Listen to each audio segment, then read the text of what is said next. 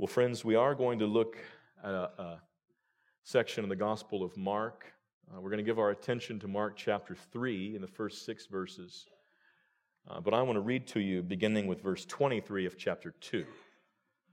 Um, and as I read, we're going to stand in honor of God's word. So please stand as you're able uh, for the reading of the scripture here.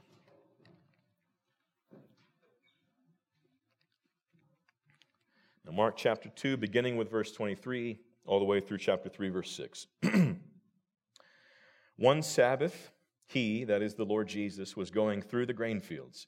And as they made their way, his disciples began to pluck heads of grain. And the Pharisees were saying to him, Look, why are they doing what is not lawful on the Sabbath? And he said to them, Have you never read what David did when he was in need and was hungry, he and those who were with him? How he entered the house of God in the time of Abiathar, the high priest, and ate the bread of the presence, which is not lawful for any but the priests to eat, and also gave it to those who were with him. And he said to them, The Sabbath was made for man, not man for the Sabbath. So the Son of Man is Lord even of the Sabbath. Again, he entered the synagogue, and a man was there with a withered hand. And they watched Jesus to see whether he would heal on the Sabbath so that they might accuse him. And he said to the man with the withered hand, Come here. And he said to them, Is it lawful on the Sabbath to do good or to do harm, to save life or to kill? But they were silent. And he looked around at them with anger, grieved at their hardness of heart, and said to the man, Stretch out your hand. He stretched it out, and his hand was restored. The Pharisees went out and immediately held counsel with the Herodians against him, how to destroy him. This is the word of the Lord. Amen. You may be seated. You may be seated.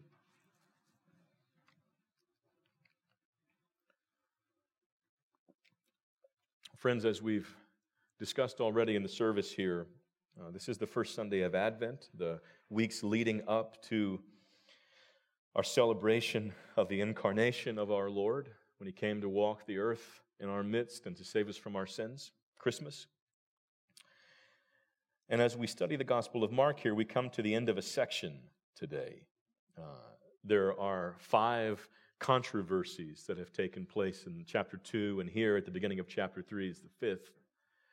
Uh, conflicts that have followed the same similar pattern that there's an action or something the Lord Jesus does or says, there is a, a controversy surrounding it, he is criticized in some way, and then he responds in a way that silences his opponents. We're going to we're going to consider this passage today and in some ways themes throughout these conflicts. Uh, and then for the next two Sundays, uh, our brother John Carroll is going to finish his series on uh, the Lord's Prayer. And then we'll be uh, into the Sunday before Christmas and the last Sunday of the year. So we'll come back to the Gospel of Mark in the next section uh, at the beginning of 2020. But this passage, as I said, verses 1 through 6 of chapter 3, is the sort of the capstone, the final controversy in this section that we've been studying. And all of these controversies have, in a way, they've been about bringing clarity about who Jesus Christ is and this gospel that he is preaching. Clarity about his authority, about his compassion. It's funny how controversy sometimes brings clarity that way. These controversies and this clarifying revelation of who he is, they have involved conflict, and of course they have. As we've read in John chapter 1, Jesus is the light of the world, and his own did not receive him. But the light yet shines in the darkness. And, and that light to put it in his terms from a previous passage here, he is like new wine that bursts the wineskins, causes conflict with the ways of the Pharisees and the scribes and the religious authorities of the day. We've seen that conflict develop over the last chapter. We've seen it develop from questions to suspicion to criticism to a trap and a plot to kill in this passage. This increasing conflict is also increasingly clarifying about who Jesus is and what his gospel really means. We're going to consider this text. We're going to walk through it briefly, these six verses, and then I want to make three points to you. I, I want to mention to you three lessons we learned from this text. The first has to do with who Jesus Christ is, the second has to do with something that he loves, and then the, the third is something that grieves him. So look with me at chapter 3, verses 1 through 6. This follows the controversy about the grain on the Sabbath that we read and talked about in detail last week. And that controversy in chapter 2, it ends with this incredible statement in verse 28 So the Son of Man is Lord even of the Sabbath. We touched on that last week. We'll look at it in some more detail this morning. But here, in the beginning of chapter 3, he demonstrates that he is indeed the Lord of the Sabbath. That he has the authority, the power, the right to do exactly as he pleases on the Sabbath day and, in fact, on any day. He is the Lord. Look at verse 1. Again, he entered the synagogue, and a man was there with a withered hand. The Lord Jesus goes into the synagogue, the gathering place of Jews in the first century, and it's the Sabbath day. We learn that in verse 2. And there was a man there in the synagogue on the Sabbath day who had a withered hand, a man who was likely crippled in some fashion, either by disease or by injury or by a defect in birth. Something made him unable to use his hand, and his hand, the scriptures tell us, was withered. It was, it was unusable to him. He was disabled in this way. And verse 2 tells us they watched Jesus. That is, the, the scribes and the Pharisees, his opponents, they watched Jesus to see whether he would heal him on the Sabbath. You know, the question arises was this man with the withered hand planted there? We don't know. But we do know their purpose in this. Verse 2 tells us so that they might accuse him. They wanted to accuse the Lord Jesus of breaking the law of God. Jesus was becoming an increasing threat to them, to their whole way of operation, and to their control. And they were looking for ways to undermine him, and they wanted to accuse him of breaking the Sabbath. They wanted him to break the law, according to their interpretation, and they wanted him to violate the Sabbath day. As we talked about last week, the law forbids working on the Sabbath day. And by the interpretation of the rabbis in this time, that included medical work, that included the work that a doctor would do. Now, it was separated. They separated uh, medical care into essential and non essential. Right? And they had categorized very specifically the straightening of a deformed body or the setting of a broken limb as forbidden because that was non essential, you see. Now, anybody here who's ever broken a bone and need to have it set, you might disagree with them that it's non essential to have that taken care of. But that was the way they understood it. That can wait until the next day. So, this man with the withered hand, for him to be healed on the Sabbath day, according to their interpretation, according to rabbinical tradition and their commands as they were teaching them, was a Sabbath violation. Now, the Pharisees evidently knew that Jesus was likely to notice this man with the withered hand and have compassion on him. We'll, we'll come back to that point in a minute, but boy, it tells us a lot about what sort of man Jesus was and is. That they expected him to heal this man as soon as he saw him. And verse 3 they were not disappointed. Jesus said to the man with the withered hand, Come here. Jesus does notice the man and he calls him. Now, likely to his horror, Jesus calls him out in the midst of this crowd. Then, I'm sure, as is today, the inclination of somebody with a, a disability like this was not to have it uh, shown off publicly in front of everybody, but rather to keep that disability hidden. And here Jesus calls him out in front of everybody, maybe, maybe a crowd this size, and says, You there, come over here. You'd probably be terrified if I did that right now. I'm a little bit terrified with all of you looking at me right now. But Jesus calls this man out, calls him to him. And then, verse 4 with all eyes on him, he turns to the Pharisees who are watching him. And he asks this question Is it lawful on the Sabbath to do good or to do harm? To save life or to kill? Now we know what Jesus means by do good. We know the good he's about to do for this man.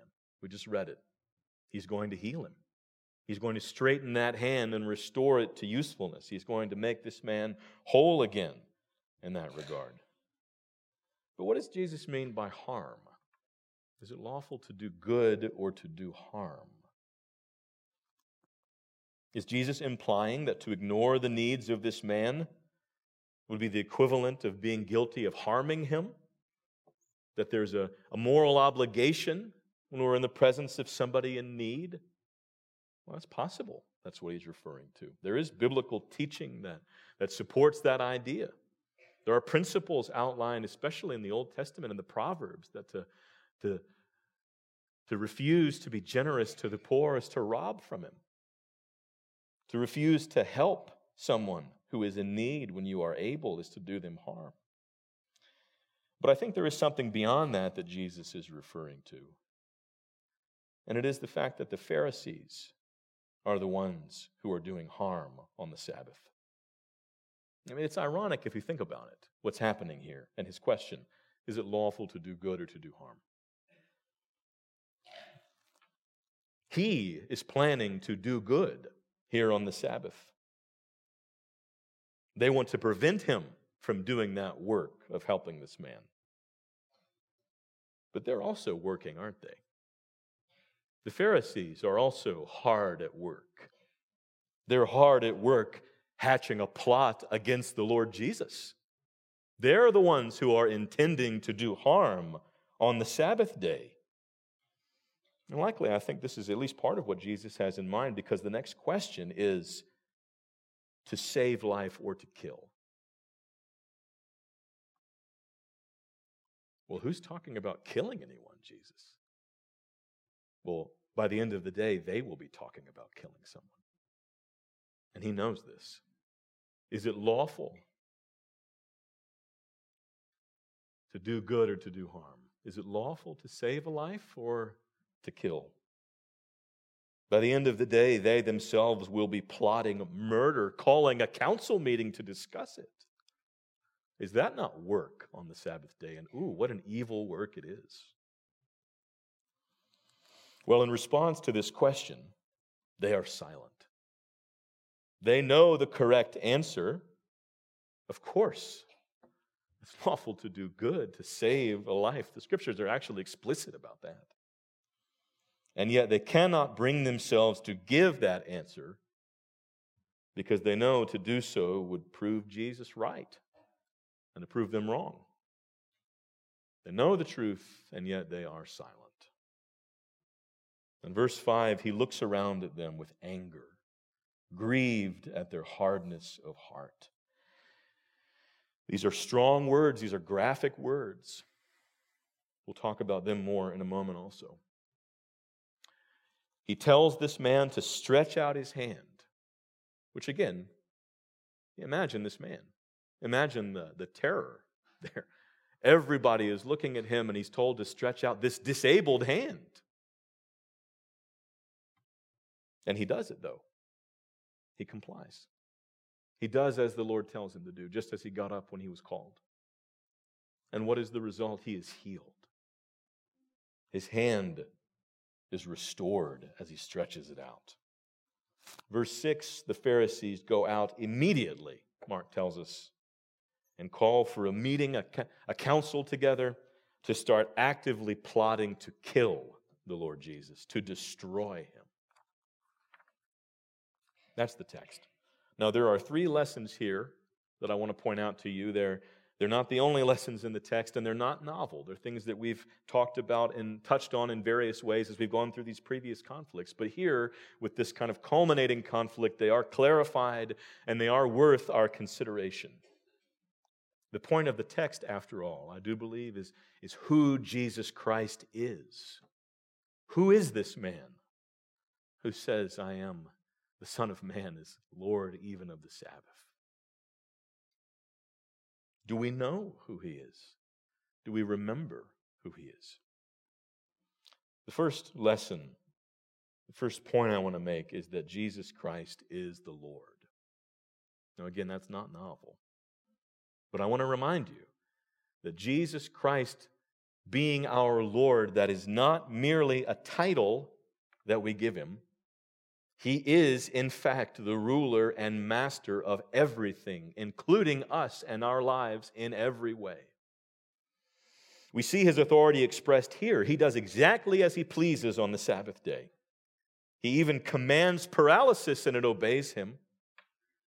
But as astounding as that healing is, it is just a small demonstration of the truth that he claimed so boldly in the last verse of the previous chapter when he said, So the Son of Man is Lord even of the Sabbath. It's one of those texts that we just cruise right past it. But, friends, it is, it is astounding what he's claiming when he says, The Son of Man is Lord even of the Sabbath. You remember what the Sabbath day is. We talked about it in some detail last week. But it is that seventh day of creation. It is that day that God Himself, the creator of the universe, set aside from the very beginning, from creation, and called it His own day. He made it holy, He made it sacred, He made it His day, special among all days, from the very beginning. And here Jesus Christ says, That's my day. The Son of Man is Lord even of the Sabbath. Here is a bold claim to his divinity, if we're paying attention, to his equality with the Father. And it is truly astounding to them when he says it. I mean, consider, he's saying, This is mine. What you consider, the, the Pharisees, what you consider most sacred, the Sabbath day, I own it. I am the Lord of it. I mean, imagine, friends, it's just, just a couple, has it even been a couple months since I was called as the senior pastor of this church? It's not been that long. Imagine if I stood up in the pulpit today and I said, I know I haven't been the senior pastor very long here, but I know that some of you aren't happy with some of the decisions that I've been making in this church. But listen, I want to tell you something. I own this church. This church is mine. This pulpit is mine. You know, what if I said that? I mean, some of you would say, oh boy, here we go. This is what we were afraid of. He's lost it, right? it would it would be offensive. And some of you, some of you who've served in this church for a long time and have invested a lot of years, it probably made your skin crawl just to hear me say that, even though I didn't mean it. This church is not mine. I'd be crazy to say that. But, friends, don't forget there is somebody, there is a man who could stand in this pulpit and say, This church is mine. I own it and he would not be crazy. It would be the absolute truth. He could stand up here and say, This pulpit is mine. In fact, the word preached from it is my word. And every soul sitting in a pew here is mine.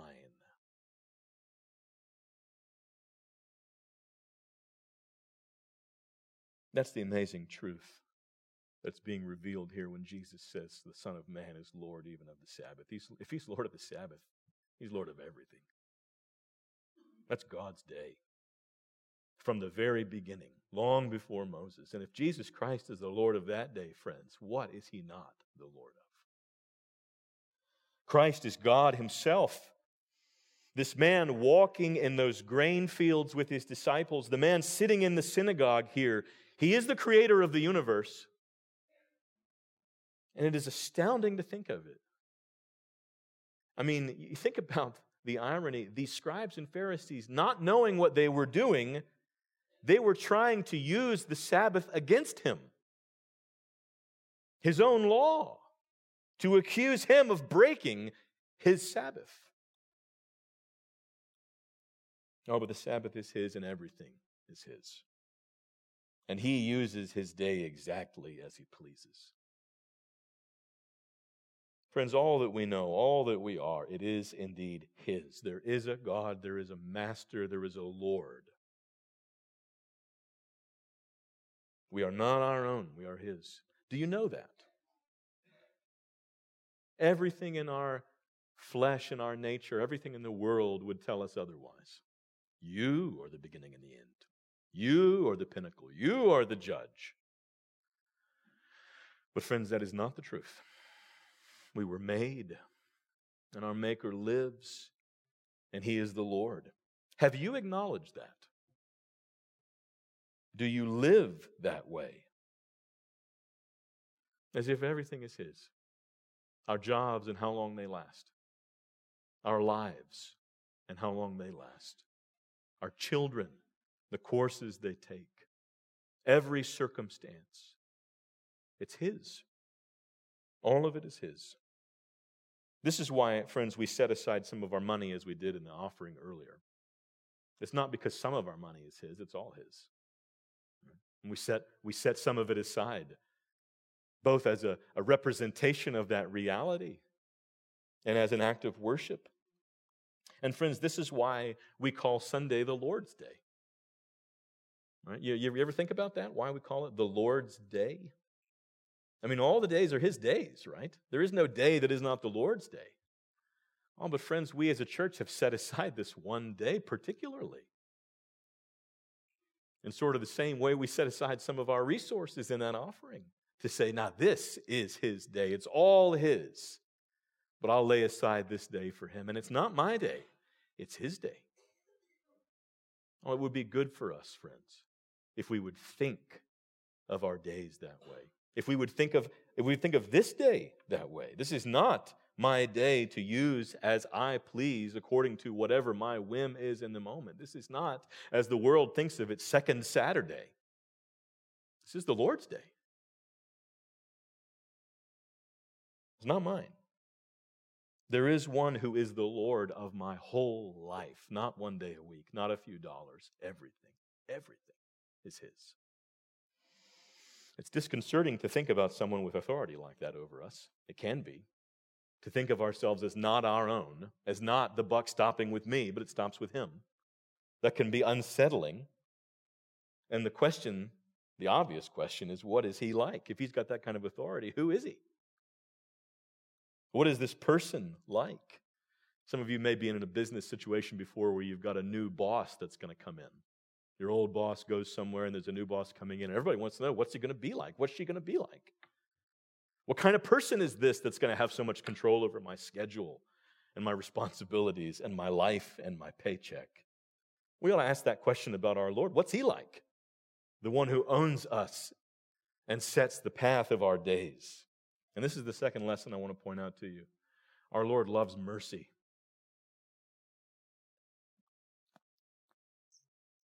You know a lot about a person by what they love. Can find out a lot, of, a lot about somebody by what they're passionate about, what they care about, if they love family or exercise or whatever. Well, the Lord Jesus Christ loves mercy. And that is demonstrated here in this text. There is good to be done in the synagogue this day, and it's his desire to do so, and he's going to do it, whether it's a trap or not. Again, the Pharisees knew that he would do this. I think that's fascinating. That this is, that this is a trap in that way. That they knew that he's not going to look the other way when he sees this guy with the withered hand there. I had a friend in college. I went to college at the Moody Bible Institute in Chicago, and I had a friend there who you had to be careful if you're going to go out to dinner with him because if he encounters somebody on the street that he can talk to, he's going to share the gospel with them. And it was the whole gospel he was going to share. And we may or may not get dinner. Right? We're not going to walk past somebody that this guy can talk to, that he's not going to engage with them that way. That was the reputation that he had. We knew that about him. And I think it's fascinating that these Pharisees knew about Jesus, that he's going to notice this guy and he's going to do something. So they're watching him. That's the kind of man that he was, the kind of man that he is. And he does not look the other way. He, he heals this man. God, imagine being there and seeing this man's hand go from this withered state stretched out into a whole, restored hand again. Imagine that. This is the man who has the authority to raise the dead, who will raise the dead. What does it tell us about our Lord that his enemies could use a crippled man as bait for their trap? Well, it tells us not just that he can heal, but that he will heal, and it is his desire to heal. That he wants to. That's the point that I want to make here. That he loves to. That he loves healing the sick. That he loves welcoming the outcast that he loves freeing those oppressed by demons. He loves opening the eyes of the blind. He loves saving sinners. That's what kind of person he is. We talked about it a few weeks ago when we talked about him having dinner with those with the sinners and the tax collectors. He does so willingly, friends. It's expressed here in his care for this crippled man, but it is all over the Gospels. He is moved with pity doing good, tirelessly seeking the blessing of those who are around him. And don't forget, friends, that is what the cross is all about. That is what Advent is all about. The incarnation is all about. He came to do good for us. There was nothing lacking in him, nothing missing in him and his glory that he needed to come and get from us. He's not like Tinkerbell. I've said this many times. You got to all believe hard enough to pump him up. You know, it's not like he doesn't need us for that. He came to give, he came to serve, he came to die. That's who he is, and he came willingly. Christ is the Lord who does good. That is his desire, that's his character, that's who he is. And friends, the scriptures are very clear. Colossians chapter 1, Hebrews chapter 1, who the Lord Jesus is reveals who the Father is. God is not just our maker, He is our Father. In fact, before He made anything, He was a Father to the Lord Jesus Christ. He is the one who gives to His children and blesses them. So here's the second part of the question I asked a minute ago. Have you acknowledged that He is the one who has authority over all? And have you also recognized that He is good and He loves mercy? And it is the desire of His great divine heart to do good for people. He is not some scowling old man in heaven who's looking for ways to mess up our fun. That's a ridiculous image of the God who made the universe in his mercy and sent Christ to die on the cross. It's a blasphemous image to imagine him that way. Oh, he loves mercy and to do good. And that is the message of the cross, friends. It is written in his blood. His desire to do good for sinners. Have you listened to him yet? I don't know how he could say it louder. Remember, friends, also, brothers and sisters, his will is for his people to be like him, to do good and to love mercy. Always has been. All the way from Leviticus. Don't hate your brother in your heart, but forgive. Have mercy. Do good to your enemy. John chapter 13. This is how they'll know you're my disciples by your love. Are we like him as a church? Do we follow him in this way? We who claim his name, do we work for the good of others? Do we love mercy? Our Lord, our Master, our God, He was, He is a man of boundless compassion. He loves mercy. And real love like that is costly. It often involves grief, and that's the third point that I want to make. Who He is, He is the Lord of everything. What is He like? What does He love? He loves mercy. It's His desire to do good for sinners. But also, friends, there are things that grieve Him. Real love is always that way. Many of you all have known the cost of grief that comes along with real love. This divine heart of love grieves as well. And in this text, we see he's grieved by hard heartedness. Verse 5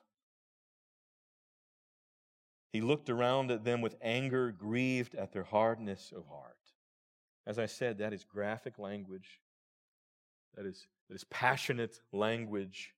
It is this mix of anger and sorrow that is being communicated.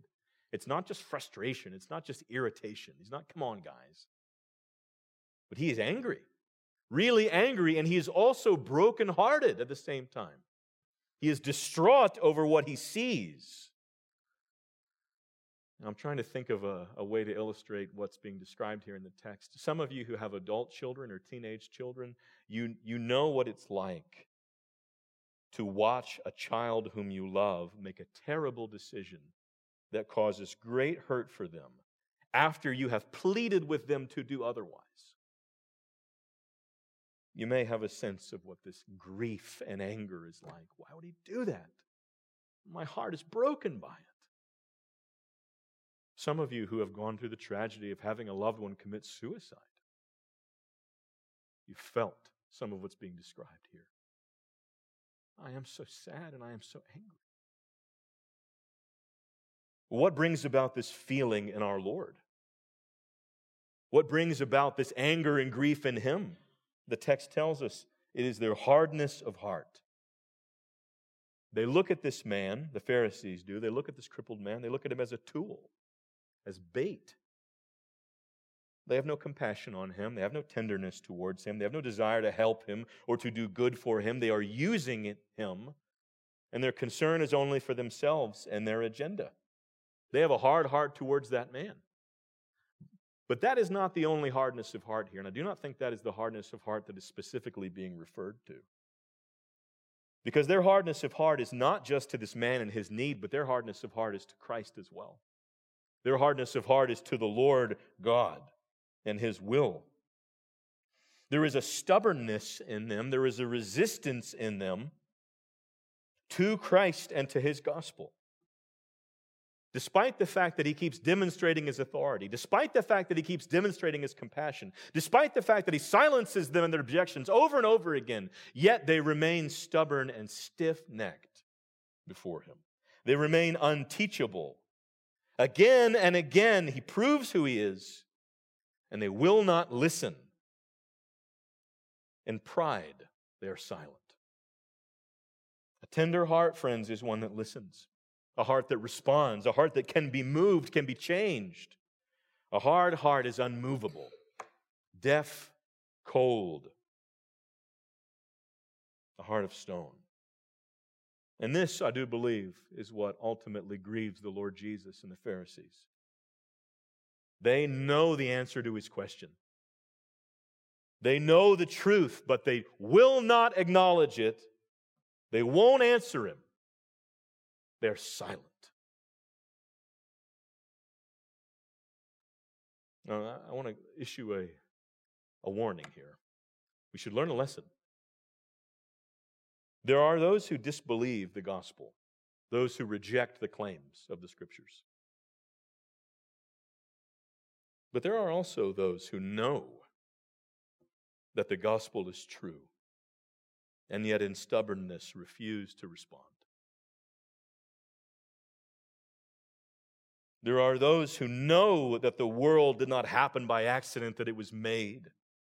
Those who know that there is something wrong with the human race, that we are fallen, that sin is real, that we need to be redeemed.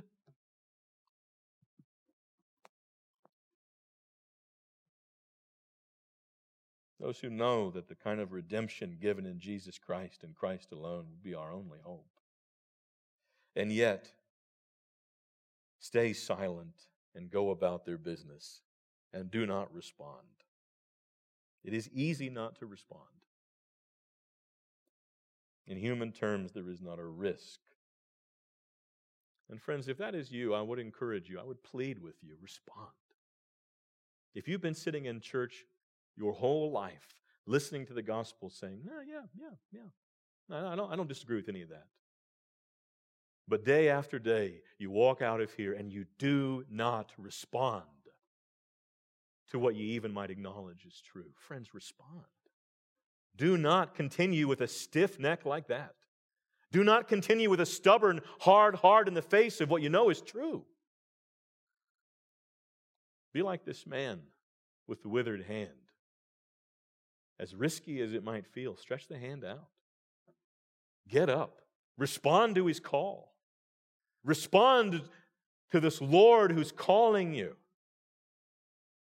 As terrifying as it might be, that's what faith looks like to respond. Now, uh, the last thing I want to say, I do want to say this. Those of you who have responded to the gospel, there are many people in here who have stretched out the hand in that way, have revealed their own sin and shame and confession to the Lord, and they have discovered that they are healed by the grace of God. But we must also watch for hard heartedness. The same language that Jesus uses to describe these Pharisees, he uses to describe his disciples on several occasions. For the sake of time, we won't look, but in chapter 6, in verse 52, and chapter 8, in verse 17, he's grieved by the hardness of heart in his disciples.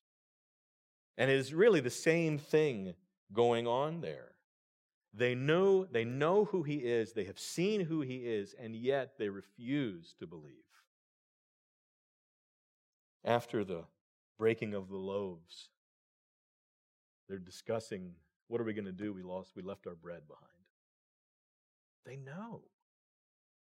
And yet they are stubborn. Friends, it is easy for us to develop a stiff neck, even as disciples of the Lord Jesus, to know who He is, to know what He's like, to know what He desires, and yet in our stubbornness and our fear, to do nothing. To sit and wring our hands in anxiety rather than trust in Him. I mean, isn't that what happened with the, the Exodus generation, right? They knew what He could do, they knew who He was. Ah, but they would not trust in Him. And what did he call them? A stiff necked, stubborn people. Oh, friends, we know who he is. We know what he's like. We know he is the Lord. We know that he loves mercy. We know that he's good. We know what his will is for us. We know about his commands that we show mercy, that, that we devote ourselves to prayer and to his word, that we bear witness in evangelism that we forgive one another even as we've been forgiven. It's very easy to know what he wants and yet do nothing. Remain silent in our stubbornness. It's very easy to know that he is faithful and yet to be stubborn and not trust him. That may seem small to you, but it is not small to him. It does grieve his heart, and I think you see why. You see why the God of heaven who brought them through the Red Sea after the Exodus. When they turn around and they say, We don't have any water, what are we going to do? He says, When? When will you learn? When will you listen? When will you turn a soft heart to me and know me as I am? It's the same God here in this passage. Speaks to the Pharisees. What's lawful? To do good or do harm? And they won't say a word, and it grieves his heart. Friends, if you see ways in your life that you've been stiff necked, that you've been stubborn, that you've been hard hearted toward the Lord, who you know is God, confess your sin to Him, ask Him for mercy. He who is Lord of the Sabbath, He who is Lord of everything, He is a God who loves mercy. He is a God who forgives freely, in fact, delights in forgiving freely. Friends, be like that man with the withered hand here. Take that risk and stretch it out. Go to him. Stretch out your shame before him and confess it. He loves to heal, he loves mercy, he loves to forgive. Now, the very last thing I'll say here today, because we're about to celebrate the Lord's Supper, is there is a cost of that forgiveness. The Lord Jesus, has authority to heal, He is willing to do so, but there's a cost. There's a cost in this text. Jesus Christ heals this man, this man with the withered hand. He stretches it out, and what is the result? The Pharisees are plotting to kill him. And that plot is going to be successful, isn't it? Jesus Christ will pay with his life for healing this man. Now, you know what that's about. Now, that's about me and you.